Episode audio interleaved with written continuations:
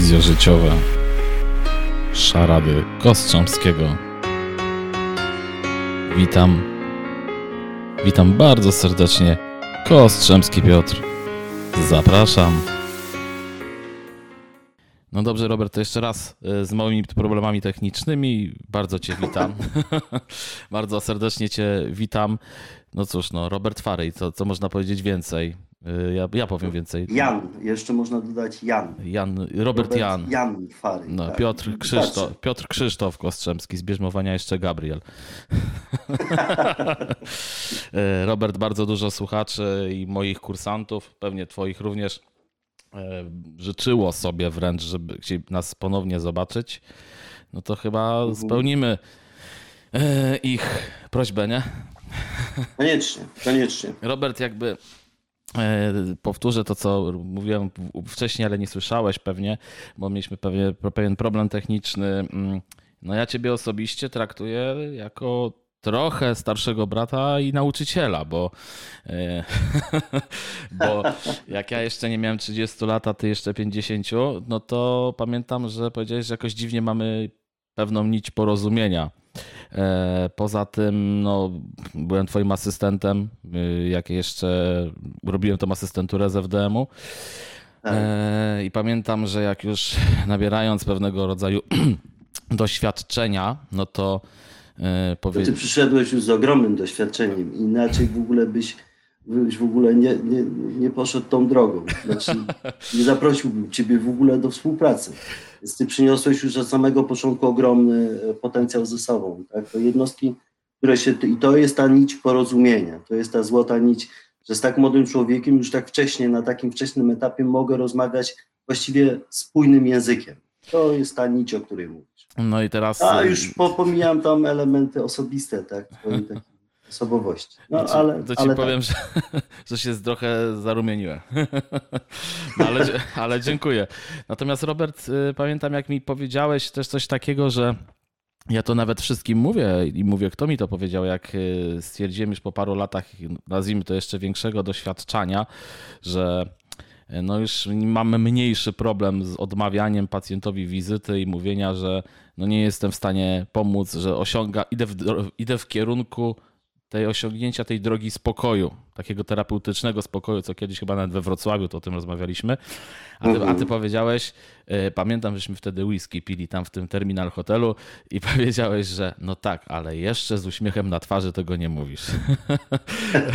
po, powiedz mi, bo ty masz ogromne doświadczenie, yy, pracowałeś w Niemczech, yy, nie tylko jako fizjoterapeuta, ale do tego dojdziemy. Ile ty już jako fizjoterapeuta pracujesz w zawodzie? No już, no już ponad dwadzieścia pięć lat w tej chwili, bo ja już wiekowy jestem. W tym roku pięćdziesiąt dwa.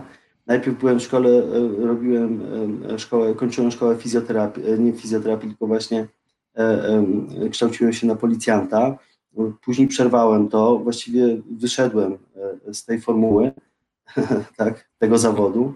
Poszedłem jednak w fizjoterapię. Tak? Niemieckiego policjanta. Niemieckiego. Tak, niemieckiego policjanta. No tak, tak wyszło. Natomiast to był taki okres, gdzie tylko z obywatelstwem niemieckim można było ubiegać się w ogóle o tą, o tą pracę, czy tak, o ten kierunek w ogóle, żeby móc spełnić funkcję urzędnika państwowego tak naprawdę. Tak. Mhm.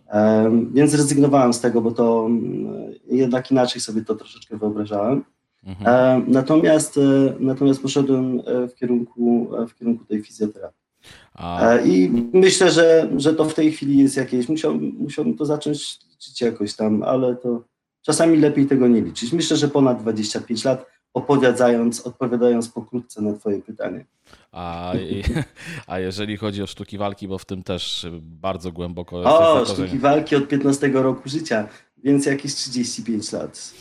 Ja, ja zauważyłem, bo ja też jakieś tam aikido uprawiałem kiedyś i tak dalej, no w tym takim wczesnym, młodym wieku, natomiast w twojej pracy da się zauważyć, znaczy dawno nie widziałem jak pracujesz, no bo z różnych powodów nie mogliśmy się spotkać, to pandemia, to coś tam, ale mhm. w twojej pracy takiej twoim ciałem ja osobiście bardzo dużo z tych sztuk walki widziałem.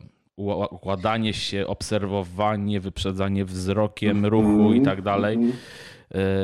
Ja widzę, że nawet, znaczy widzę, też, bo my jakby, my nawet wspólnie jak zaczęliśmy prowadzić szkolenia z F D M-u, to każdy z nas inaczej pokazywał te same techniki.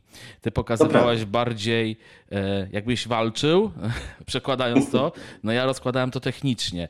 Powiedz mi, taka praca z własnym ciałem tobie pomogła w zrozumieniu fizjoterapii, później nauczania Właśnie... i tego? Tak, tak. No właśnie w tej chwili na szkoleniu jest taki, jest jeden z uczestników, bardzo fajny, bardzo fajny człowiek, taki, mm, z bardzo fajną energią tak naprawdę, natomiast no, troszeczkę ma takie wewnętrzne roz, roz, roz, rozdygotanie, rozdrgany jest tak wewnętrznie, natomiast jak pokazuje techniki, a on próbuje e, wykonywać, to w jego postawie ciała widać karate Shotokan, mhm. szeroka postawa nóg, osadzony, sztywny, tak? I dokładnie później tak to manifestuje się na dłoni.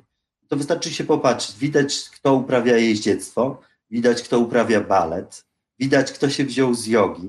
Widać już po ciele, to jest właśnie ta mowa ciała tych naszych ludków. A u mnie jest dokładnie tak samo. No ja, ja jestem raczej taką płynną formą, tak? Czyli ja te, te ruchy staram się wykonywać raczej płynne. Tak? Mhm. E... Natomiast ten kontakt do swojego ciała, to zrozumienie, ta może jakaś już częściowa umiejętność autoekspresji, ona zawsze będzie się w takiej czy w innej formie przejawiała w technice. Tak? Natomiast na początku za bardzo gwałciłem w cudzysłowie tych pacjentów, tak? E, swoją wiedzą i swoimi umiejętnościami, w cudzysłowie oczywiście. Mhm. Natomiast, natomiast teraz jestem na takim etapie, gdzie s- słyszę, co ich ciało do mnie mówi.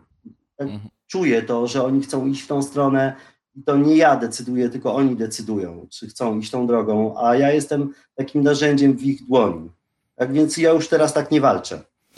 No właśnie, to się troszeczkę wiadomo, w takim stereotypie, no bo tak, ja jestem instruktorem F D M-u, ty jesteś, tak, ja byłem twoim asystentem, no i jakby... Tak. E- No to się trochę taki sprzeczy z tym stereotypem, gdzie mówi się, że F D M jest gwałcący właśnie tkankę. Natomiast no zanim ja coś powiem, powiedz ty, jak, jak twoja droga jako terap, może nawet nie instruktora, ale terapeuty F D M-u się zmieniła, bo przecież no nie można być instruktorem nie będąc terapeutą, przynajmniej tak ja uważam. Chociaż no, tak jest możliwe, tak, że nie, nie praktykujesz, a uczysz, tak, no też, no, ale to dla mnie to jest pewna sprzeczność. Natomiast no, twoja droga również przecież się zmieniła jako terapeuty w, w tym, że F D M-ie, który teoretycznie gwałci tkankę. No, gwałcisz tkankę mm-hmm, dalej? Mm-hmm. Nie, znaczy ja myślę, że my nigdy nie gwałciliśmy tkanki, dlatego że myślę, że to jest źle troszeczkę interpretowane wszystko, co się dzieje, co terapeuci widzą, z jakim doświadczeniem, z jakim czuciem przychodzą, z jakimi umiejętnościami, z jakim zrozumieniem. To wszystko zależy od tego, na jakie podłoże to spadnie. Tak? Mhm. Jeżeli, jeżeli mamy taką, jesteśmy troszeczkę przeczuleni, za dużo doszukujemy się, za dużo wiemy, to strasznie błądzimy tam, tak? A w ogóle, w ogóle nie ma tutaj miejsca na jakąś intuicję, na jakiś kontakt z pacjentem, na... To tak jak ze stawianiem diagnozy, tak? Na podstawie czego stawiamy diagnozę? No na podstawie wywiadu i taki podmiotowy, przedmiotowy, tak? Dotyku, palpacji, czegoś i czegoś, tak? No, no dobrze, ale czy to już jest gotowa diagnoza? No nie, bo muszę jeszcze zrobić testy. Ale czy to jest gotowa diagnoza? No nie, bo jeszcze muszę zrobić taką próbną terapię. Mhm. No tak, ale co zrobiłeś w tej próbnej terapii? Tak? No czy to już jest gotowa diagnoza? No nie, bo pacjentu, pacjentowi się zrobiło lepiej. Czyli pomogłeś mu. Tak, ale co zrobiłeś? Mówi, no nie wiem. Jak to nie wiem? No zrobiłem mu taping, zrobiłem mu igły, zrobiłem mu manipulację, zrobiłem mu masaż, zrobiłem mu jeszcze coś tam, jeszcze coś tam i zanim doszedłem do, do tej diagnozy, to już było mu dobrze. Natomiast co mu pomogło? Nie mam pojęcia. Może kombinacja tego z tym, a może tylko to. A, a może jednak ta igła? Ja mówię, to czemu nie wbiłeś igły? Bo nie wiedziałem. My często nie wiemy. Tak, tak? I boimy się przyznać, Natomiast, że nie wiemy. Tak, po prostu nie wiemy. To tak jak, to tak jak lekarz, który stawia diagnozę, tak? Zanim postawi diagnozę kliniczną, musi się o coś oprzeć. I to zależy od bardzo wielu rzeczy, tak? Przed, takie, takie podstawowe to przede wszystkim doświadczenie umiejętności tego lekarza, jego staż, Jego, jego poświęcenie tej profesji. To jest fundamentalne. Tak? Natomiast priorytety pacjenta. po co on do nas przychodzi, czego on od nas oczekuje, co chce, żeby zmienić w ogóle, jaki jest cel tej wizyty, tak, mhm. i tak dalej, i tak, okej, okay. później, później jest oczywiście A B M, tak, mhm. czyli ja jako, czy, czy lekarz musi się oprzeć mniej lub bardziej, natomiast nie może A B M-u wykorzystać jako, jako, je, jako jedynej diagnozy w podejmowaniu decyzji, z czym mamy do czynienia.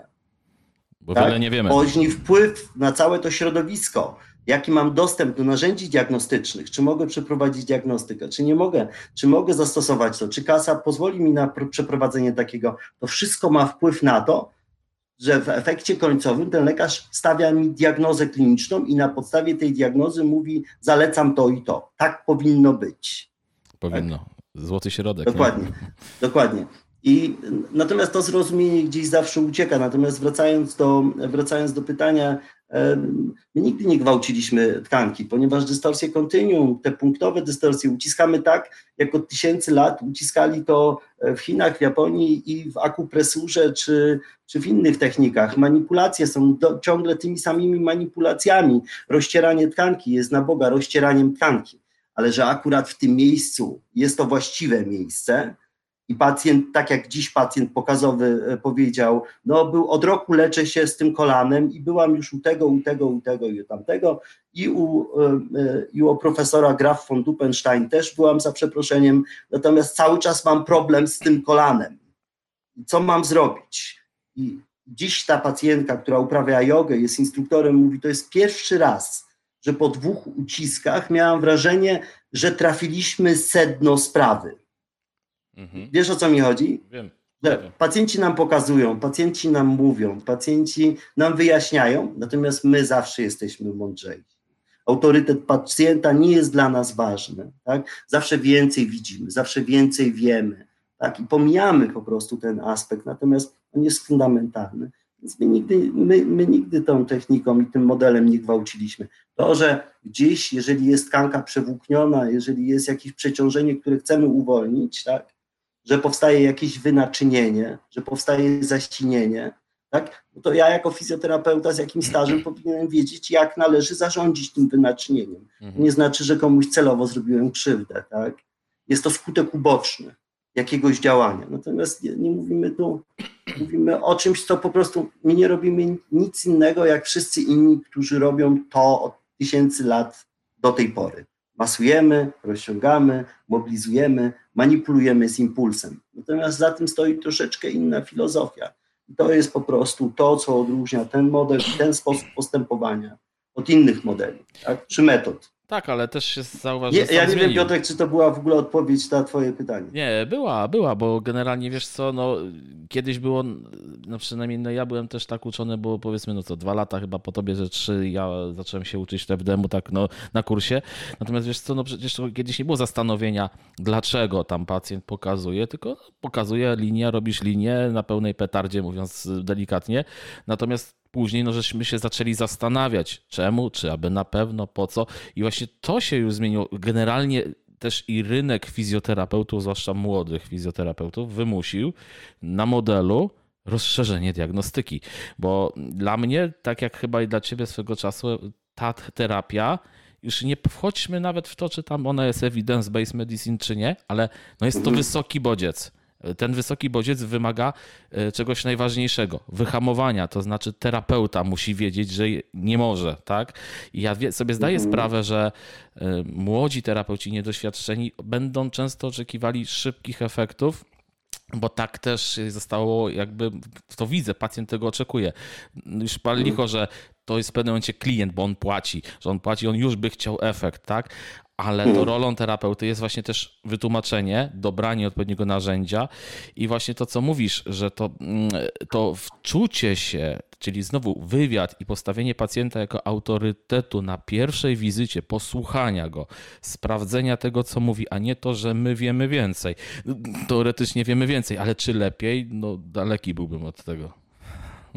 Tak, tak, absolutnie, absolutnie, absolutnie, dokładnie tak to widzę, tak, więc na pewno model, na pewno model e, zmienia się, no to, to jest zawsze cechą, cechą czegoś, co się rozwija, tak, jeżeli jakiś organizm w jakiejś biosferze, tak, przebywa, albo dostosuje się do zmieniającej się biosfery i otoczenia, mhm. albo zginie, tak? Dokładnie. Na rzecz tej biosfery. Dokładnie. To, to, to tak zawsze funkcjonowało i wszystko, co jest żywe, tak? A model jest czymś otwartym, rozwija się. I tak samo F D M rozwija się i musi się rozwijać. Nie wolno, nie wolno trzymać się. Ja, oczywiście my dysponujemy, dysponujemy filmami dokumentalnymi i też edukacyjnymi z, ze Stevenem Typaldosem. I to są, tam są filmy, gdzie no, ja jako terapeuta nie wpadłbym na pomysł, żeby tak mocno bodźcować rzeczywiście tych pacjentów. Ja tak? też. Żeby, żeby, i żeby zostać po prostu w tym trendzie takim, tak? Ponieważ twórca tego założył, że to jest właściwa droga. Natomiast on kroczył drogą i na podstawie właśnie tych filmów można obserwować, jak na przełomie lat to się zmieniało, jak na początku bolesne dystorsje manipulował z impulsem, a widać było, że całe ciało się broni, że później już kolejne lata najpierw pozbywał się bolesnych dystorsji, dopiero później brał się za mobilizację, jakieś e, bardziej intensywne, uwalniał coś. Więc e, widać, że to cały czas też się tam rozwijało, w jego głowie układało się to, systematyzowało. I to, no, niestety przedwcześnie odszedł. Myślę, że gdyby został dłużej przy tym, to on by to bardzo fajnie uporządkował. Tak? Szkoda, że, e, szkoda, że zostajemy w pewnych torach, e, bo Bo, bo twórca, twórca tego powiedział, że to jest tak i doprowadził do tego momentu i od tego nie chcemy jakoś odbiegać. To jest absolutnym błędem. Tak? Ja już na pierwszym szkoleniu, jak Frank pokazał mi cylindrykę e, e, na, u jakiegoś pacjenta, pacjent głaszcze całe uda, przegłaskuje tył ud, tak? Mm, I Frank mówi, to jest cylindryka. Ja mówię, no cylindryka to jest odkształcenie powięzi powierzchownej. No mówi, no tak. Ja mówię, no to jak on sobie, ten dziadek, odkształcił tą powięź powierzchowną? Upadł na tyłek, e, nie wiem, żona go bije, e, podgrzewa sobie elektryczną poduszką, siedzi w fotelu, e, jeździ ciężarówką. Skąd się ta cylindryka na całej dorsalnej części ud i pośladkach wzięła? Z czegoś? No przecież mówisz, że to jest... I to, to już jest taki moment, gdzie trzeba wszystko, co mówi instruktor, co mówi twórca, stwórca, stawiać troszeczkę pod znakiem zapytania i szukać na to odpowiedzi. A wystarczy się króciutko zastanowić, tak naprawdę jest to strefa odruchowa na poziomie skóry ważnych narządów wewnętrznych, między innymi jelita grubego, tak, pęcherza e, e, czy nerek. Okay? I, I może należy właśnie w ten sposób patrzeć. Typaldos tak naprawdę szukał drogi dla F D M-u w angiologii i w kardiologii, czyli w naczyniówce. On, on, on, on, jemu tak bardzo nie zależało na ortopedii i traumatologii. Natomiast, że to się tutaj fajnie sprawdza, to fajnie. Natomiast, natomiast pierwotna myśl była inna. Jak puścić krew, jak puścić płyny. Tak? To była myśl piękna. No i to, co właśnie też wiele osób, wiele osób dziwi, że powstało coś takiego jak F D M-limfologia. Oczywiście nie jest to zwalczanie, nie jest to odpowiednik K T P czy K T O, ale no jak wykorzystać powięziówkę, czyli terapię powięziową tkanek miękkich w pomocy w e, układzie limfatycznym, tak? To my przecież wiemy, tak, na szkoleniach tak. też mówimy, że e, układ limfatyczny jest nieodzownym e, bratem, bliźniakiem układu powięziowego, tak? Czy tam siostrą mm. bliźniaczą, tak? Powięziówki. Tak, tak, tak, tak, tak, tak. Natomiast e, to jest właśnie to, że też przecież wprowadziliśmy techniki wyciszające, czyli to przede wszystkim ty wprowadziłeś, gdzie e, po tej jakby nawet mocnej pracy pacjenta się wycisza. Cisza, uspokaja, a tak naprawdę się uspokaja tkankę. Tak, o tym, o tym często się po prostu, o tym często się na szkoleniach po prostu e, e, nie poruszało się w ogóle tego, tej tematyki. Dlaczego? Dlatego, że szkolenia F D M pierwotnie sześciodniowe są przeznaczone dla bardzo doświadczonych terapeutów manualnych. I tak naprawdę dla doświadczonego terapeuty manualnego nie musisz mówić, tłumaczyć, że po terapii wysokobodźcowej należy stworzyć przestrzeń dla pacjenta, w której powinieneś go wyciszyć. Tak. Nawet po zwyczajnym masażu łącznotkankowym pacjent powinien leżeć, odpoczywać tak, e, przez dziesięć do piętnastu minut, a nie ubierać spodnie, buty i wyskakiwać na przystanek autobusowy. Fizjologia. To, tak, to, to wydaje mi się, że wydaje mi się, że tutaj po prostu został taki troszeczkę popełniony błąd, na pewno też z naszej strony, że dopuszczamy zbyt młodych, zbyt mało doświadczonych terapeutów po prostu do szkoleń, które tak naprawdę, na które oni tak naprawdę nie są jeszcze gotowi, no powiedzmy, powiedzmy jak jest, tak? Dlatego zostało stworzone szkolenie dwunastodniowe, gdzie o tym wszystkim się mówi, gdzie pokazuje się, jak biegną nerwy, gdzie biegną naczynia, że tu jest puls, tu nie uciskaj, to piecze, to parzy, tutaj ułóż tak, tu połóż rękę, a ta lewa noga jest nogą wykroczną i to nie jest noga zakroczna. Tak. To są takie... Tak. To są takie To nie są, to nie są, w, tym nie... jest przede wszystkim, w tym jest przede wszystkim problem, wydaje mi się. I nie przerysowujesz tak? akurat tych słów, bo ja też to widzę. I to może to troszeczkę wynika z systemu edukacji, podstaw fizjoterapii. Wydaje mi się, że tak, bo ja teraz też rozmawiałem dzisiaj przed tobą też z jedną osobą na podcaście, też bardzo doświadczonym terapeutą. I widzi się to, że daje się zbyt szybko narzędzie, nie dając podstaw takich, takiej drogi. Czyli wiele... Nie daje się w ogóle podstaw, przepraszam cię, w ogóle podstaw logicznego myślenia. Mhm. Nie naucza się myślenia, dedukcji, indukcji, czegokolwiek, co prowadzi mnie do jakiegoś celu. Tylko po prostu oczekuje się, że, że ktoś mnie nauczy jakiegoś algorytmu postępowania terapeutycznego. W Niemczech nazywaliśmy to wenn dann, czyli mhm. jak to, to to. A jak to, to to. Mhm. Natomiast tak świat nie działa, to nie jest warsztat samochodowy, to jest człowiek.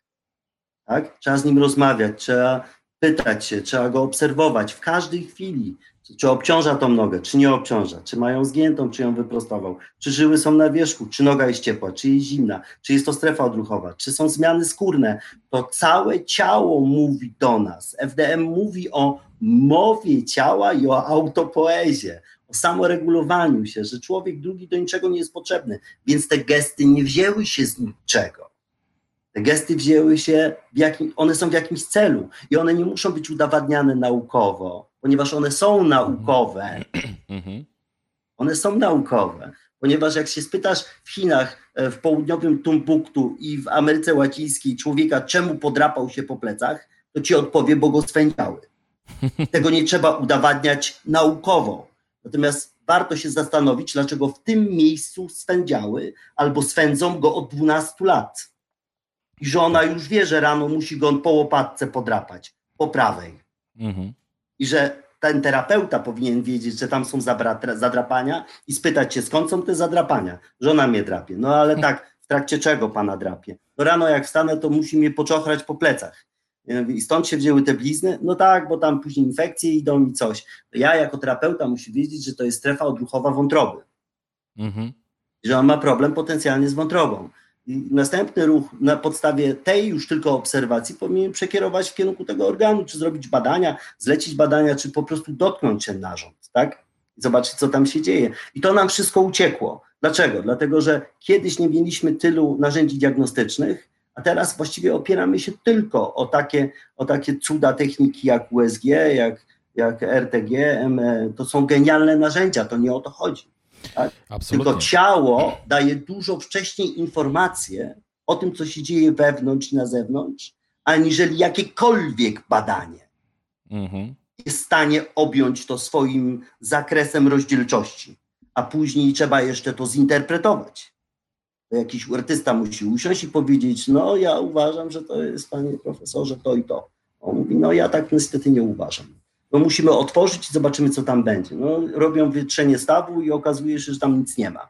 Natomiast hmm. później po tym zabiegu jest, załóżmy, jakiś obrzęk stawu albo coś, coś jeszcze, jakiś tam sudek, dystrofia albo jeszcze jakieś inne historie. To jest to, że przestaliśmy oglądać pacjentów, przestaliśmy się na nich patrzeć. My oglądamy obrazy, czytamy opisy, wierzymy w innych ludzi i w, w cuda techniki. Natomiast to nie jest opis R T G, M R I czy czegokolwiek. Nie jest diagnozą kliniczną na Boga Chrystusowego i rany Chrystusa. To jest opis obrazu na dobry początek, tak? Dokładnie. Natomiast jest fajnie, to twój język mi się tak podoba, bo jakby dociera w sposób trochę humorystyczny nawet do zatwardziałych. Ale wiesz co, bo to jest troszeczkę to, że to co powiedziałeś, że no, zgodnie z prawem jakiejś tam ergonomii czy ekonomii, to mało ruchu powoduje, że dłużej się przemieszczasz, znaczy dalej się przemieszczasz, dlatego mamy bieg, skrzynię biegów. Więc taką skrzynią biegów dla terapeuty jest zrobienie jak najmniej z jak najlepszą korzyścią, tak? I to, co mówisz, absolutnie jest naddia- tak. naddiagnoza. Terapeuta sam nie wie, co zrobił. No, dobrze, że pomógł, a nie zaszkodził, okej. Ale teraz no, ja też się spotykam, mam takie paradoksy, Robert, teraz masakra. To nawet ostatnio na Facebooku napisałem, że jestem załamany, gdzie pacjent miał zrobione wszystko. To znaczy, no podam przykład. Przychodzi pacjent z bólem barku, ma ewidentną tendinopatię nadgrzebieniowego i mięśnia dwugłowego z ewidentną historią urazu od sześciu i pół roku z bólem przewlekłym. Diagnoza w kierunku er zet esów i tak dalej, wszystko jest git. Uwaga, ma rozmasowany brzuch, czaszkę, język, dosłownie język, ponakuwane uszy. No i efekt jest taki, że najda- najwięcej czego nie boli, no to nie boli go dwa tygodnie, tak? No i teraz pytanie, co? No i ja stwierdziłem, że no, z racji tego, że jest to tendinopatia, wiemy jak tendinopatię leczyć, że leczy się ruchem przede wszystkim, że tam już zostało wszystko uwolnione. Powiedziałem, że po ośmiu tygodniach poczuje pan efekt. Jak nie poczuje pan efektu, zwracam pieniądze. Mija, mija dziewiąty tydzień, nie boli, nie? No i teraz pyta, ja się, wiesz, zaczynam zastanawiać, bo to przecież nie jest rzecz tajemna, za którą trzeba wydać osiemdziesiąt tysięcy złotych, żeby się tego dowiedzieć. Tylko trzeba właśnie spojrzeć i zrozumieć. Nie jest to rzecz, Piotrze, nie jest to, że, że, no, nie jest to jakaś wiedza przełomowa, natomiast jest tyle drzew, że nie widzimy, już nie widzimy nic, tak? Przesłania nam. Ja myślę, że rehabilitacja porusza się, fizjoterapia porusza się tak powolutku w kierunku takiego uzdrowicielstwa dla mnie.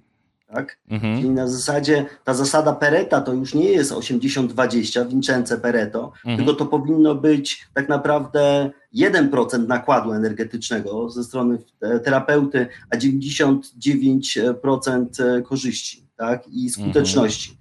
Więc wbijmy tą igłę na Boga wreszcie we właściwe miejsce, bo po tym trzydniowym szkoleniu na pewno będę wiedział, gdzie ją wbić. Tak. I na pewno będzie lepiej i wystarczy tak naprawdę wbić tą jedną igłę. Więc idzie to w kierunku jakimś bardzo dziwnym.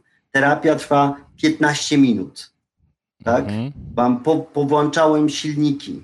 Mm-hmm. Teraz ciało musi sobie samo poradzić. Tak? Zresetowałem coś tam. To wszystko jest piękne, jeżeli działa, super. Natomiast jak widać na załączonym obrazku, nie zawsze się sprawdza. Trzeba puścić, zrobić krok w tył. Opuścić troszeczkę główkę i zacząć myśleć po prostu, tak? Ale to wiesz co, ja wrócę, bo ja studiowałem przecież osteopatię. Ja nie chcę teraz, żeby nasza rozmowa była jakimś atakiem w kierunku osteopatów, bo absolutnie tak nie jest i nie jest taki cel. Ja kocham osteopatów. Ja i samą osteopatię jako matkę. Natomiast yy, wiesz co, ja się ostatnio zacząłem zastanawiać, bo od roku czasu mieszkam na wsi, więc na tej wsi trochę więcej widzę takiego, takiej natury, obcuję z naturą yy, i obcuję ze swoim psem, który ma rok czasu. Yy, I powiem ci szczerze, yy, no bo Still powiedział, że ciało człowieka ma zdolności do samoregulacji, samoleczenia i ciało się leczy samo i tak dalej. I wiesz co, ja wiem, że osteopaci, współcześni osteopaci bardzo często to powtarzają. No ja na studiach z osteopatii miałem powiedziane, że ćwiczenia jest niepot- są niepotrzebne, wystarczy odblokować, ciało się wyleczy samo. Tylko wiesz co, jak sobie tak otworzyłem książki Stilla i zobaczyłem, w jakich czasach on żył, to ja powiedziałem ostatnio na kursie, który prowadziłem, ja mówię, że Still miał rację, ale to się odnosi do, współcze- do ówczesnych ludzi, czyli do współczesnego na przykład rolnika. Gdzie ten człowiek, żeby za przeproszeniem pójść do toalety, musi wyjść na dwór na przykład, tak? Czyli ma w ogóle, jakby obcuje z naturą, ma te pierwotne instynkty cały czas jakby bodźcowane. Natomiast no, w jaki sposób ja człowieka, który siedzi przez czternaście godzin przy biurku, mam zabodźcować, żeby się sam wyleczył dalej siedząc. Także jakby moim zdaniem troszeczkę tu trzeba też takiego zrozumienia, że to nie jest takie proste. To jest ważne, bo to, co osteopaci uczą też fizjoterapeutów, to jest oczywiście to szersze spojrzenie, tak? Ten holizm, nawet coś więcej. Marketing własnego zawodu, tak? Gdzie my, to co ty powiedziałeś, że fizjoterapeuci, nie wiemy dlaczego, oddali medycynę estetyczną w kierunku kosmetologów, kosmetyczek. Nie są to złe zawody absolutnie, ale przecież mamy tyle możliwości pracy z kosmetologią w chirurgii plastycznej, a my żeśmy to oddali, nie? Więc my tak jakby nie, nie, nie dbamy o nasze takie naprawdę mocne cechy naszego zawodu, które my posiadamy, tylko, że, tylko często misja, że na, my mamy misję leczyć, tak? Tylko, że no jest właśnie pewien problem, bo nawet jeżeli przychodzi pacjent i chcemy leczyć, to bardzo mamy duży, ogromny problem z zdefiniowaniem, co mu jest i jakie środki zastosować, żeby, żeby mu pomóc. I jak jego zastymulować do tego, żeby on sam sobie chciał pomóc? No tak, no tak, no tak. Znaczy, znaczy absolutnie, absolutnie środowisko i to środowisko, jaki wpływ wywiera na człowieka, na organizm, tak? Miasta generalnie są, nie, nie są jakimś szczególnie sprzyjającym środowiskiem człowiekowi. Tam jest hałas, tam jest zgiełk, tam mieszka jeden na drugim, tam jest smog, tam jest, tam są różne cuda. Więc to ciało jest wielonarządowo przeciążone. Ono jest wielopoziomowo od lat przeciążane. I pomieszcza, przemieszczam, jesteśmy między dwoma takimi skrajnymi, skrajnymi bytem, a niebytem tak naprawdę. Rodzimy się w jakiejś fajnej przestrzeni.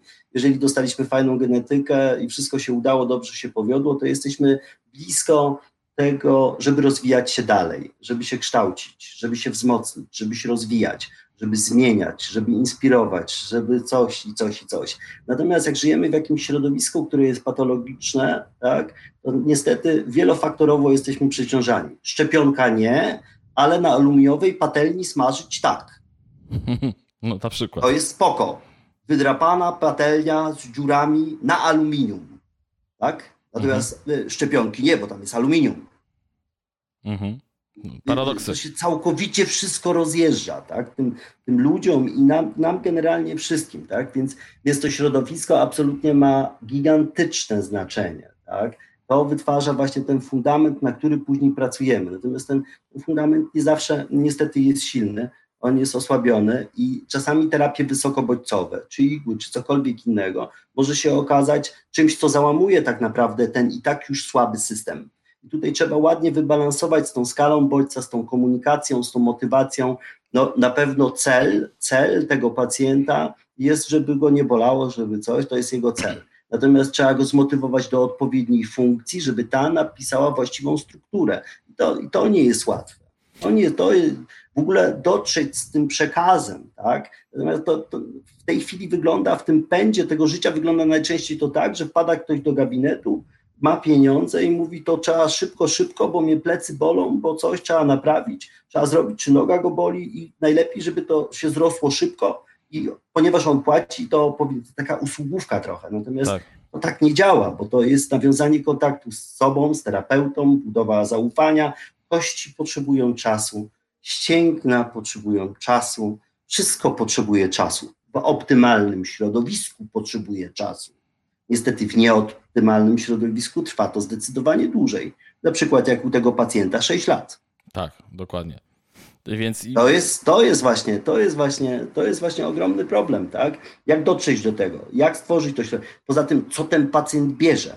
W jakich ilościach? Czego nadużywa? Czy w ogóle śpi? Czy się regeneruje? Czy jest wielonarządowo już przeciążony, czy ma nadciśnienie i za chwilę już ma cukrzycę, która jest niezdiagnozowana. Na czym pracujemy? Nie możemy każdego traktować tak samo. I to jest tak wielofaktorowe, że po prostu najlepiej zająć się jakimś wycinkiem z tego, zamknąć oczy i mieć nadzieję, że się uda. Czasami niestety to tak wygląda, te terapie tak właśnie wyglądają, tak? tak. Dlatego to, co zacząłeś, tak, to od czego zacząłeś, że z uśmiechem na twarzy powiedzieć pacjentowi, e, no ja nie jestem w stanie pani, czy panu pomóc, tak? Bo pan musi chcieć samemu sobie pomóc. Bardzo tak? często. Ma pan, widzę, problem ze mną, tak? Tak jak Adam Kuna kiedyś opowiadał. Pacjent do niego powiedział, nasz e, instruktor, tak? Pacjent mówi do mnie, no i co, ma pan problem z tym moim barkiem? A Adam powiedział, nie, to pan ma problem. Ja nie mam żadnego problemu. Ja robię swoją robotę. Najlepiej, jak się nauczyłem. Natomiast pan, pan ma problem. I pańskie ciało i pan muszą ten problem rozwiązać. I to nie ma magicznej sztuczki, to nie jest mistrz młotka, który przychodzi i wie, że trzeba w tą rurkę stuknąć na tym zagięciu i wtedy popłynie. No tak świat nie działa. No, to jest biliard czynników interakcji. Tak często o tym rozmawialiśmy, które mają wpływ na tego pacjenta. No. Ale z drugiej strony nie mając tej wiedzy, czyli no bo nie wiemy tak naprawdę, bo trzeba powiedzieć, że nie wiemy i jedyne co jest bliż, najbliższe prawdy, to właśnie staramy się zbliżyć do prawdy, a i tak prawdopodobnie jej nie, um, nie odgadniemy. To jest taki y, wiersz, który pamiętam, ty mi kiedyś zarecytowałeś, chyba Rainera Marii Rilke, o ile dobrze go wymawiam. Erich Maria Rilke. Tak, tak, tak. Erich, Erich, bardzo ważne. Maria na drugie, Rilke. Tak, ich fürchte mich so vor dem Menschenwort, sie sprechen alles zu deutlich aus. Und dieses heißt Hund, und jenes heißt Haus. On, on mówi w tym wierszu o tym, że ludzie tak tak jasno wszystko nazywają, że to jest dom, a to jest pies, że to jest tak, a to jest tak, to jest czarne, taki dekadentyzm, tak? To jest czarne, to jest białe, to jest chore, to jest zdrowe, to jest takie, to jest śmakie. Natomiast świat tak nie działa. Tak, tam się w ogóle zaczyna... Nie są te szarości. Ludzie mieszkają w ogródkach w sąsiedztwie Boga i tak naprawdę już trzymają go za duży palec. Osiągnęli swój sukces i swój cel. On prosi, zostawcie to wszystko w spokoju, nie nazywajcie tego, nie dotykajcie, bo to wszystko umrze. Tak. W tym wierszu. Tak, tak. Tam się w ogóle zaczyna, tak? Że tak bardzo się boję ludzkich słów do, w, tak, tak, tak, po polsku. Więc tak, jakby... Ta, tak, a my, się jednak, a my się jednak nie boimy nazwać ciach, ciach, ciach terapeutycznie. My wszystko wiemy, a najgorzej jak się nie sprawdza, bo wtedy nie wiemy, wtedy nie wiemy, czego się chwycić dalej, tak? Nie no, wtedy jest winny pacjent. No niestety, bardzo często. Wtedy jest wina pacjenta, tak? O czymś nam nie powiedział. Mhm. To jest wtedy, no zawsze, jak dziecko błądzi w lesie, to zawsze ktoś jest za to odpowiedzialny. No jasne, że ktoś. Babcia wysłała mnie po jagody. No to babcia jest winna, że się zgubiłem w lesie. Natomiast po godzinę dziecko dochodzi do wniosku, no tak, mówiła, że mam nie schodzić z ścieżki, zostać przy niej, tak? No to to dziecko już teraz wie najpóźniej, że to jego jest wina. Natomiast dopiero po trzech godzinach szuka rozwiązania, jak wrócić do domu, bo na początku jest w panice. To jest naturalna reakcja, natomiast na tym powinniśmy już po, po wyższych studiach jakoś i po, po, w jakimś wieku panować nad tymi emocjami i po prostu szukać rozwiązań, stawiać pytanie inaczej, patrzeć się na to, odpuścić, pomyśleć, zatrzymać się, skonsultować kogoś, zadzwonić do kolegi po fachu i powiedzieć, kurczę, ty, no nie, nie idę dalej z nim, weź, rzuć na niego okiem chociaż, przyjmij go na dziesięć minut, postaw mu te pytanie, które ja mu nie postawiłem, wspierajmy siebie, tak, nie ma ludzi wszechwiedzących, wszechmocnych, to wiemy już dawno o tym, Budda był, tak, Chrystus był, a wiemy jak skończył. Znaczy to mi się przypomina taki rysunek, jak siedzi Budda. Na krzyżu. Tak, tak. Mi się przypomina taki rysunek, jak siedzi Budda z Chrystusem i jest pod nimi podpis: byli mega normalni, kochali ludzi, bo nie byli chrześcijanami ani buddystami. To jest taki tak, jak religijny akcent, tak? Natomiast wiesz co, a powiedz mi tak, jak teraz obserwujesz w obrębie szkoleń, czego współczesnemu terapeucie najbardziej brakuje? Gdzie on błądzi? Najbardziej brakuje współczesnemu fizjoterapeucie w dzisiejszych czasach z perspektywy Roberta Jana Faryja pokory. Mm. Tak uważam. A rozwin- Myślę, że ludziom brakuje generalnie pokory. E, że, że nie na takiej zasadzie, że są wszechwiedzący. Tak? Natomiast jest, jestem, jestem jakaś taka Taka niedojrzałość po prostu, tak? Mhm. Nie chodzi o to, że, że jesteśmy narzędziem w czyichś dłoniach i e, że robimy coś z tym ciałem, e, że umiemy go słuchać. To jest przede wszystkim praca nad samym sobą całe życie, tak jak w sztukach walki, tak w rehabilitacji, tak w pracy z ciałem, tak w pracy z tkanką, tak w komunikacji z tkanką. Ja nie uważam, że to jest dobrym pomysłem, żeby młody fizjoterapeuta ledwo skończył, za, zrobił magistra, już idzie na osteopatię. Albo al, jeżeli jest super utalentowany, ma absolutne powołanie ku temu, jest wręcz fanatykiem tego, co czyni i chce pochłonąć całą tą wiedzę, to i tak będzie potrzebował jeszcze lat, zanim jego dłonie zrozumią, co, czu, zrozumieją, co czują. To potrzebuje czasu, wszystko potrzebuje czasu. To nie może być tak, ja czasami na szkoleniach pokazuję, że mówię, M M A jest brutalne i proste. Zobaczcie, to tak jak te techniki, które we F D M-ie pokazuję, one są brutalne i proste, tak? bo, bo takie są. Natomiast pokazuję im jedną prostą kombinację z M M A. Mhm. I mówię, na co muszą zwrócić uwagę, że to nie jest tylko chwyt, że ten chwyt jest taki, że łokcie muszą być przy sobie, że nogi muszą być zgięte, że robimy, opadamy w dół, że przemieszczamy ciężar do przodu, że reakcją odruchową pacjenta tego, tego atakowanego jest odrzucenie głowy do tyłu i dokładnie w tym timingu wkładam rękę na szyję, że to wszystko jest ze sobą połączone, że to jest łańcuch i na to potrzebujemy lat. I tego mnie nikt nie nauczy. Ja muszę się sam tego nauczyć. Tak, ktoś może mi pokazać, natomiast ja muszę się tego nauczyć. A żeby się tego nauczyć, muszę to wykonywać. Ja nie mogę iść na szkolenie z manipulacji trzydniowe i nie praktykować, natomiast mieć certyfikat na ścianie. Ten certyfikat nie manipuluje. I test Lazeka nie wykonuje certyfikat, tylko terapeuta. I odruchy miotatyczne wykonuje terapeuta. Jeżeli umie je wykonywać, to mają wartość. Jeżeli nie umie, wartości jaka nie ma. To wartość? Nie wie, czy uderzyć łokciem, czy nogą, czy ręką, czy tym łoteczkiem, którą częścią i co te działanie w ogóle ma na celu i do czego ma to porównać. Tak. I jaką ma to w ogóle wartość. To, to jest problem. Tak? To jest problem, że nie dajemy sobie wystarczająco czasu i chcemy się po prostu nauczyć i nazywać się tak albo śmak. I na później wtedy osiągnęliśmy cel. No nie, jesteście absolutnie, jesteśmy na samym początku swojej drogi. Ja po piętnastu, po osiemnastu latach w zawodzie, jak zobaczyłem F D M, to po prostu kapcie mi spadły. Mhm. Powiedziałem, powiedz mi stary, że to nie jest prawda, że tak to działa. Powiedz, żebym nie czuł się aż tak bardzo oszukany. Powiedz mi, że to nie jest prawda, że to jest efekt chwilowy. A Frank mówi, nie, to nie jest efekt chwilowy. Ja mówię, ale ty w ogóle nie używasz siły. A on mówi, bo nie muszę. Bo wiem, gdzie przycisnąć, to nie muszę używać siły.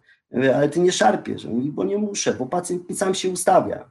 To jest, to są rzeczy, które potrzebują czasu. Natomiast ten brak pokory bierze się z tego, że jak się nauczę, jak zrobię jakiś kurs, to pewnie już umiem. No nie, nie umiem. Tak. Nauczyć się języka obcego, to na pewno chcieć, a, a płynnie posługiwać się językiem obcym, to jest całkiem coś innego. Dokładnie. A później stanąć przed publiką, na konferencji międzynarodowej, przed gremium trzystu lekarzy międzynarodowych w języku angielskim powiedzieć to, co się chce rzeczywiście powiedzieć, a nie to, co się umie powiedzieć. Tak. Są różne światy. Tak. To samo jest z rehabilitacją i ze wszystkim innym. Więc brak pokory. Tak, tylko ja też rozumiem, że, że ty nie chcesz powiedzieć, że ci młodzi terapeuci, albo inaczej współcześni fizjoterapeuci ogólnie są, nie wiem, mają wygórowane ego, bo na pewno tacy też są, ale właśnie chodzi o ten nie, brak no, pokory. Nie, faceci mają wygórowane ego, no, no, błagam cię.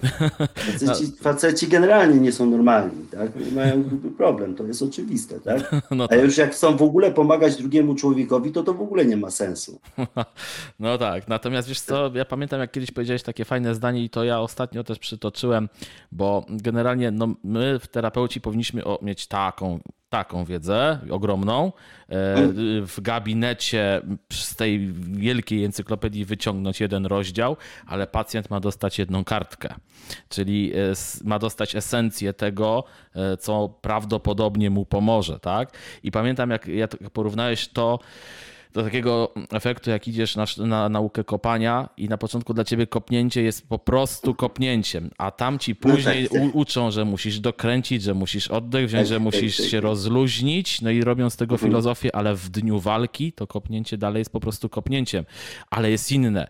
Jakby właśnie to moim zdaniem taki proces, to kopnięcie to jest właśnie terapia powinna być i ja to porównuję do czegoś takiego, że bądźmy wtedy mega techniczni, okej, okay, ale ta technika musi mieć z tyłu cały proces i jakby całe spojrzenie na człowieka, że nie dotykamy samochodu, dotykamy ludzkich uczuć, dotykamy przeszłości.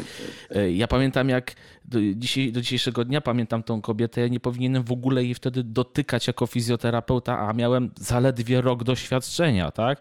Gdzie pamiętam, że ona sama mi powiedziała, że widzę, że jestem na którejś tam wizycie u pana, nieważne, niech będzie piąta i, mhm. i widzę, że ma pan problem, żeby mnie rozluźnić. Ja mówię, no, no tak, no mam problem, nie wiem czemu, bo reakcja jest prawidłowa, czyli tkanka jest rozgrzana, czerwona, bo głównie masażem wtedy pracowałem, a ciało jest spięte. A ona do mnie mówi, wie pan, bo ja byłam wielokrotnie gwałcona w dzieciństwie, nie? I teraz, wiesz, do, do, dociera do ciebie, że dotykałeś sfer jakby, czyli ciała mega doświadczonego bardzo negatywnie. Ja pamiętam, wtedy zadałem sobie takie pytanie, czy nie powinienem był tego się domyśleć. Powinienem był, ale nie byłbym w stanie, mając tamto doświadczenie wtedy. Nie byłbym w stanie. A dzisiaj bardzo często jest tak, że yy, młody terapeuta dostaje bardzo dużo, ale ma pr- problem, kiedy, jakby, kiedy wyłonić to, wiesz, to, tą ciężką informację. A nawet jak się musi zmierzyć z tą ciężką informacją od pacjenta, to jestem daleki od... Oczywiście są jednostki, absolutnie, bo nie chcę generalizować. Czy on prawidłowo zagra w gabinecie, czyli czy będzie miał dobrą postawę, czy nie spowoduje, że pacjent poczuje się mniej pewnie, że namiesza jeszcze, mhm. tak? Bo bardzo często mhm. mówi się o emocjach, o pracy psychosomatycznej i tak dalej, tylko wiesz co, ja mam ogromny problem z tym, bo ja pracuję z pacjentami psychosomatycznymi, tylko ja mam pewne swoje granice, które jasno ustaliłem, że dotąd dochodzę, dalej nie idę, dalej odsyłam, musi być ta współpraca. I powiem ci szczerze, że jest ta granica cienka jak bibuła. Jeszcze jak pacjent płacze, to się roztapia, że tak powiem. Więc jakby mówienie o takich rzeczach młodym terapeutom jest spoko. Natomiast jak to zrobić, żeby im nie utrudnić? Bo to, że ten zawód jest mega trudny, bywa mega stresujący, to ty wiesz na pewno lepiej też niż ja. Natomiast, natomiast jak, jak u tego młodego człowieka, który teraz na przykład nas słucha i nie wiem, kończy za rok czasu albo za dwa lata fizjoterapię, albo może teraz się broni, jak mu dać poczucie, hmm, stary, będzie dobrze. Nie, nie, po prostu musi, musi wziąć się do roboty i pracować. No. To jest tak, jest tak jak ze wszystkim, tak? Musi pracować na tej tkance, dotykać, komunikować z pacjentem. Niektórzy mają takie już wrodzone cechy, niektórzy rodzą się już z takim, wynoszą to ze swojego gniazda, ze swojego środowiska, tak? Mają tą umiejętność nawiązywania kontaktu. Mają tą inteligencję emocjonalną bardzo rozwiniętą. Nie słuchają, tylko słyszą. Tak? Mhm. Nie patrzą się, tylko widzą. Przychodzą mhm. już z czymś takim, mimo swojego młodego stażu, małego stażu i, i młodego wieku. To niektórzy przynoszą już ten potencjał gigantyczny ze sobą, natomiast niektórzy muszą się go po prostu nauczyć i tutaj trzeba przemielić trochę. Tak? To tak jak... To jak ktoś od dziecka, załóżmy od szóstego roku życia uprawia judo i przychodzi na jakąś formułę, nową dyscyplinę, załóżmy, nie wiem, na, mhm. nie wiem, na zapasy, no to są pokrewne dyscypliny, to się szybciej odnajdzie w judo, aniżeli ten, który do tej pory na, na przykład uprawiał pływanie. Tak. Więc ten przyniósł, przyniósł jakieś predyspozycje ze swojego wcześniejszego środowiska, a ten raczej nie. Dokładnie. I, e, i to jest... E, To po prostu tak jest. Natomiast ten, ten początkujący fizjoterapeuta, ten, tak nie do końca chodziło o pokorę, na ten, że, że jest bufoniasty, tylko i tą pewność siebie. Tą pewność siebie on zyska pracując, tak? Jeżdżąc rowerem od, zyskujemy tą pewność w przemieszczaniu się w czasoprzestrzeni. Mhm. Tak? No to, w błędniku. No tak, więc, więc musi pracować. No. Jak zrobi dziesięć tysięcy razy ten ruch, to stanie się automatyzmem i on poczuje, że w tym, w, tym, w tym gronie tych ludzi, że to jest taka jakość ruchu, a to jest taka jakość ruchu, to jest takie napięcie obronne, a tu go nie ma. Tutaj jest gęsta tkanka, natomiast pacjent puścił, a tu jest taka tkanka, natomiast pacjent napiął, a tutaj nie wiem co jest, natomiast nie powinno tak być. Już samym dotykiem, tak? Dotykacie, jako przykład sprowadzam dziecko z trampoliny, pomaga mu zejść, żeby nie wpadło w te sprężyny, bo ta trampolina była jakaś taka fartowna. Biorę tego dzieciaka i tak pomagam go, łapię go za to ramię, sprowadzam go z tej trampoliny. No i mam akurat przerwę, ta matka wychodzi już z tym dzieckiem, ubiera, sześciolatek czy coś takiego. Ja robiąc sobie herbatę mówię, tam przecież w tym chwycie ostatnim za torami było coś nie tak. Tam coś było nie tak w tej tkance. I to było coś strasznie rażącego. Więc zawróciłem tą kobietę z tym dzieckiem, poprosiłem, żeby rozebrała tego malucha jeszcze raz. I jeszcze raz złapałem go za tą rękę, a z kości wyrastał sopel kostny, poprzek. Mhm. I był po prostu jak... No, no, no to, to była, była zmiana kacynogenna, tak jakiś taki, um, jakiś taki, no nazwij to Piotr. No stofit taki, no. Jakiś to stofit. No tak, no tak, tak. Natomiast był to rak kości, tak. Mm-hmm. I ta dłoń tego terapeuty, ona z czasem, ona wie dużo wcześniej, a dopiero dociera to dużo później do naszych umysłów, czego dotykaliśmy. Tak często nasze rozwiązania są rano, jak się budzimy na drugi dzień, albo dwa dni później mówicie, kurczę, wiem, co jest z tym pacjentem. Rzeczy potrzebują czasu, tak? Natomiast ta dłoń też potrzebuje czasu. Ja w Niemczech, Niemczech e, pamiętam, wysłali mnie ortopedzi zaprzyjaźnioni, którzy chcieli wysyłać do mnie e, pacjentów na, na rehabilitację, do, mo- do mojej kliniki ówczesnej.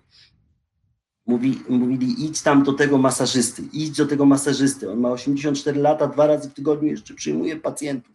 I jak my mamy z kimś problem, z kimś, ktoś nie chce się operować, to odsyłamy do niego. Czyli wysłali cię tam do niego. Cię, tak, idź tam, on cię nauczy. Mhm. To ja stoję, on patrzy się na pacjenta, rozbiera go tam do, do, do rosołu tak naprawdę właściwie, tak, ogląda go, obraca, skłon wyprost, coś tam, coś tam. Ja już mam jakieś pomysły, natomiast on mówi, proszę położyć się na prawym boku. Bierze sobie stojak do nut, kładzie sobie książkę chyba Nędzników, mhm. Rozdział szesnasty otwiera, tak? Blokuje sobie kartki, zakłada okulary i kładzie ręce na tym pacjencie i zaczyna czytać. Ja mówię, okej, okay, wszystko dobrze. Tak? I w pewnym momencie jego dłonie zaczynają pracować. No i oczywiście po półgodzinnej pracy i po przeczytanych sześćdziesięciu czterech stronicach tej książki, tak? W międzyczasie przerzucał sobie i blokował te kartki. Pytam się go po tej terapii, co robiłeś? Bo widzę, że jest efekt terapeutyczny, widzę, że pacjent jest zadowolony, a on mówi, stary, nie mam zielonego pojęcia, co robię. Generalnie wiem, że Jean Valjean wspiął się na ścianę i przerzucił swoją tam siostrzenicę czy kogoś przez mur do jakiegoś tam czegoś. I tyle pamiętam z tej terapii generalnie. No, w tym wypadku pracowało już to wszystko jakoś na całkowicie innych poziomach. Absolutnie. On nie wie już, dlaczego leczy. Bo akurat to już można byłoby nazwać nie stwarzaniem środowiska do samoleczenia, tylko leczeniem. Że ktoś przychodzi z grubym problemem, a on zamyka to bardzo szybko, bo wie. Natomiast on wie i jego dłonie wiedzą. Natomiast gdyby miał mnie tego nauczyć, nie jest w stanie. Nie jest w stanie, bo on już nie wie. Tak. On już nie wie, to jest jego. To bardzo dobrze, że to jest jego. A my i młodzi terapeuci musimy sobie to wypracować. Yep. Nie chodzi o tą zajebistość, przepraszam, no, spoko, tak? Spoko. Mhm. Za wulgaryzm. Nie chodzi o tą zajebistość w tym wszystkim i dokarmianie tego i tak ogromnego ego, tak? Tylko chodzi o to, żeby, żeby iść dalej, żeby nawiązać kontakt ze sobą, z pacjentem, żeby wiedzieć, co czynimy, żeby umieć szczytywać, obserwować, słuchać, rozumieć, co pacjent do mnie mówi, a to zyskamy czytając książkę, czytając literaturę, pracując nad sobą, rozwijając się, słuchając jakichś podcastów, tak, krytykując, stawiając rzeczy pod znakiem zapytania, tak. Ty ostatnio, jak rozmawialiśmy, ja mówię, co ten Piotr taki poddenerwowany? Dlaczego on się tak denerwuje? Dlaczego mu tak bardzo zależy, zależy na tym? Denerwuje się, że, że oni tego nie zauważyli przez tyle lat. Nie zauważyli. Nie zauważyli, no bo jak jest dużo drzew, jest problem. No, przysłaniają. Przysła- ale tak. I, więc pytanie też, jak uczyć? jak uczyć? Jak uczyć? Ja myślę, że, ja myślę, że w bardzo prosty sposób. Przewrót w przód, przewrót w tył, tak? Odrzut mhm. bioder, yy, bieganie na czterech, chodzenie na dwóch, stanie na rękach, stanie na jednej nodze i tak dalej, i tak dalej. Dopiero później na jakieś bardziej złożone techniki, później kombinacje, później pierwsze sparingi, później pierwsze walki, później pierwsze walki zawodowe, no i do Mistrzostwa Świata jeszcze daleka droga. O Mistrzostwach Europy nie wspominam, tak? Natomiast do Mistrzostw Świata, a do Olimpiady, no życzę powodzenia. zapału, wytrwałości. Tak? I to jest ta pokora. To jest ta pokora. Wiecie, fan, fa, fa, fajny komentarz tam Zosia Klepacka, nasza windsurfingówka, weszła w jakąś utarczkę odnośnie czegoś tam i czegoś z Borysem Szycem chyba, tak? I Borys Szyc coś tam napisał, ona mu coś odpisała na Twitterze i tak dalej, i tak dalej. I ona, i Borys Szyc napisał do niej, że powinna oddać swoje medale olimpijskie, jeżeli ma taką postawę do tego L G B T czy do czegoś, no tak, tak. I w ogóle i w szczególe, tak? A ona mu napisała, a ty powinieneś oddać swoje Oscary w takim układzie. A on jej napisał, ale ja nie, nie mam żadnych Oscarów. A ona mu napisała, to bierz się stary do roboty. To bierz się stary do roboty, bo ja mam swoje Oscary na półce. Ja wiem, ile pracy włożyłam w to, żeby je osiągnąć, więc nie mów mi proszę, że mam je oddawać. To jest moje. I tego... To nie on ma prawo powiedzieć, że ona ma to oddawać. To nie jego rola. Tak? Więc tak, tak ze wszystkim, Piotrze. Tak to widzę. A jakby tak... powolutku zbliżając się do końca, bo staram się trzymać maksymalnie godzinę dziesięć, żeby, żeby, żeby każdy to mógł słuchać, a nie zanudzić, chociaż rozmowa jest naprawdę taka, że można i pięć godzin rozmawiać, natomiast też jesteś rzeźbiarzem, może mało kto o tym wie, ja cię znam z tej strony. Tak, tak. tak. Rzeźbi, rzeźbi, rzeźbi się... rzeźbię, rzeźbię i zawsze wracam trochę do tego. Teraz właśnie jakąś płytę nagrobkową w Dębie, tak, pracuję cały czas na nią i nie mogę jej skończyć. Mhm. Może dlatego, że nie mogę się z jakimś etapem w życiu pogodzić. Mhm. Może nie chcę wreszcie jej postawić tam, nie chcę zamknąć jeszcze tego. Ale bo, mam nadzieję, że niedługo ją skończę. Bo tak jak ty mi mówiłeś, ja tak pamiętam, że są dwie chyba techniki rzeźbiarskie, że albo wytłumacz, bo mogę się mylić, że masz, nie wiem, pieniek do wyrzeźbienia, to albo no, cof, no. cofasz płaszczyznę. Skulptura, bo... skulptura i plastyka, tak? Tak. Plastyka, plastyka, czyli coś naklejasz, możesz odkleić, naprawić, możesz pracować tam różnymi materiałami, tak? Możesz mhm. pracować gipsem, możesz pracować w glinie, możesz pracować w czymś i zawsze możesz zdecydować w każdej chwili, że coś dokleisz albo coś odkleisz, a później konserwujesz to i na drugi dzień wracasz. Natomiast w skulpturze jest tak, że masz jakiś materiał i że ten materiał też decyduje o tym, jak on poprowadzi twoje dłutko. To fajnie, że miałeś taki pomysł, natomiast to drewno czasami mówi do ciebie, no stary, niestety w tym miejscu była dziura, tu był sęk, a tu pękło. I teraz musisz coś z tym zrobić. Czyli te drewno też ma czasami coś do powiedzenia. Tak? Mhm. Fajnie, że masz taką ideę. Natomiast no, tam z punktu technicznego, oczywiście, a nie filozoficznego, są genialne narzędzia, które oczywiście przy odpowiednim doświadczeniu spowodują, że nie popełnisz tego błędu, tak? Natomiast piękne właśnie w rzeźbieniu jest to, że to, że to drewno daje też tobie pomysły, że widzisz, że miałeś fajny pomysł, a niestety zrobiłeś w dębie, a ten dąb ma bardzo mocną fakturę, bardzo wyrazisty jest i ma bardzo ciemne słoje i te słoje, w tych słojach gubi się przestrzeń. Więc musisz iść głębiej, głębiej, głębiej, albo zmienić cały projekt, tak? Mhm. Albo masz gotowy nos, pociągnąłeś dłutko nie tak i odpadło pół nosa. No i co teraz, chcesz to przykleić? No nie. W ogóle nie ma, nie ma w ogóle takiej opcji, tak? Więc zmieniasz czasami całą koncepcję. Całą płaszczyznę tak, to... cofasz. Całą tak, płaszczyznę. Tak. No to troszeczkę bym ci powiedział, że chyba mądrym jest stwierdzeniem, że my uprawiamy taką trochę skulpturę terapeutyczną. Bo człowiek jest tak, tak, tak, tak człowiek tak, tak. też ten pacjent, pacjent, czyli człowiek ma też coś do powiedzenia. A czy Robert, ja ci bardzo dziękuję, abym jeszcze z chęcią porozmawiał, natomiast... A ja tobie. Natomiast mam nadzieję, że się wreszcie spotkamy już po, po tym ponad półtorej roku. Mam nadzieję, że... W, nie, znaczy jestem pewien, że nie zanudziłeś, a jeśli już, to tylko ja mogłem tu zanudzić dziękuję. Trochę. Natomiast ja ci bardzo też dziękuję tak oficjalnie też za to, że... Pojawiłeś się na mojej drodze i nauczyłeś dużo, dalej uczysz, więc chcieliście poznać jednego z moich nauczycieli, no to macie. O, bardzo dziękuję, bardzo mi miło, Piotrze, bardzo dziękuję. Natomiast ja ciągle jestem tego zdania, ja, mimo że tyle lat jestem w sztukach walki, a jestem już kilka lat, to często uczę się na każdym, na każdym treningu nowych idei, nowych pomysłów, tak, od bardzo... od bardzo nawet początkujących, natomiast ty się do nich nigdy nie zaliczałeś, ty byłeś młody, natomiast miałem takie wrażenie, że nigdy nie byłeś początkujący. To, to jest właśnie ta cecha, którą się przynosi do danego zawodu. Dlatego się w tym zawodzie tak fajnie odnajdujesz, tak? E, bardzo Ci dziękuję za zaproszenie, e, za ten tytuł, bo dla mnie jest to o, o, oczywiście coś szczególnego, usłyszeć to z Twoich ust. E, I może zrobimy drugą część. Chyba tak. To na, ma- na Mazurach. Na Mazurach. Na Mazurach, już tak, nad jeziorem. Okay, tak jest. Fajnie. Robert, bardzo dziękuję. Pozdrów rodzinę. Kłaniam się bliżej. Więc... Życzę wszystkiego dobrego. Super. Wzajemnie dziękuję i do usłyszenia. Do usłyszenia. Hej, cześć.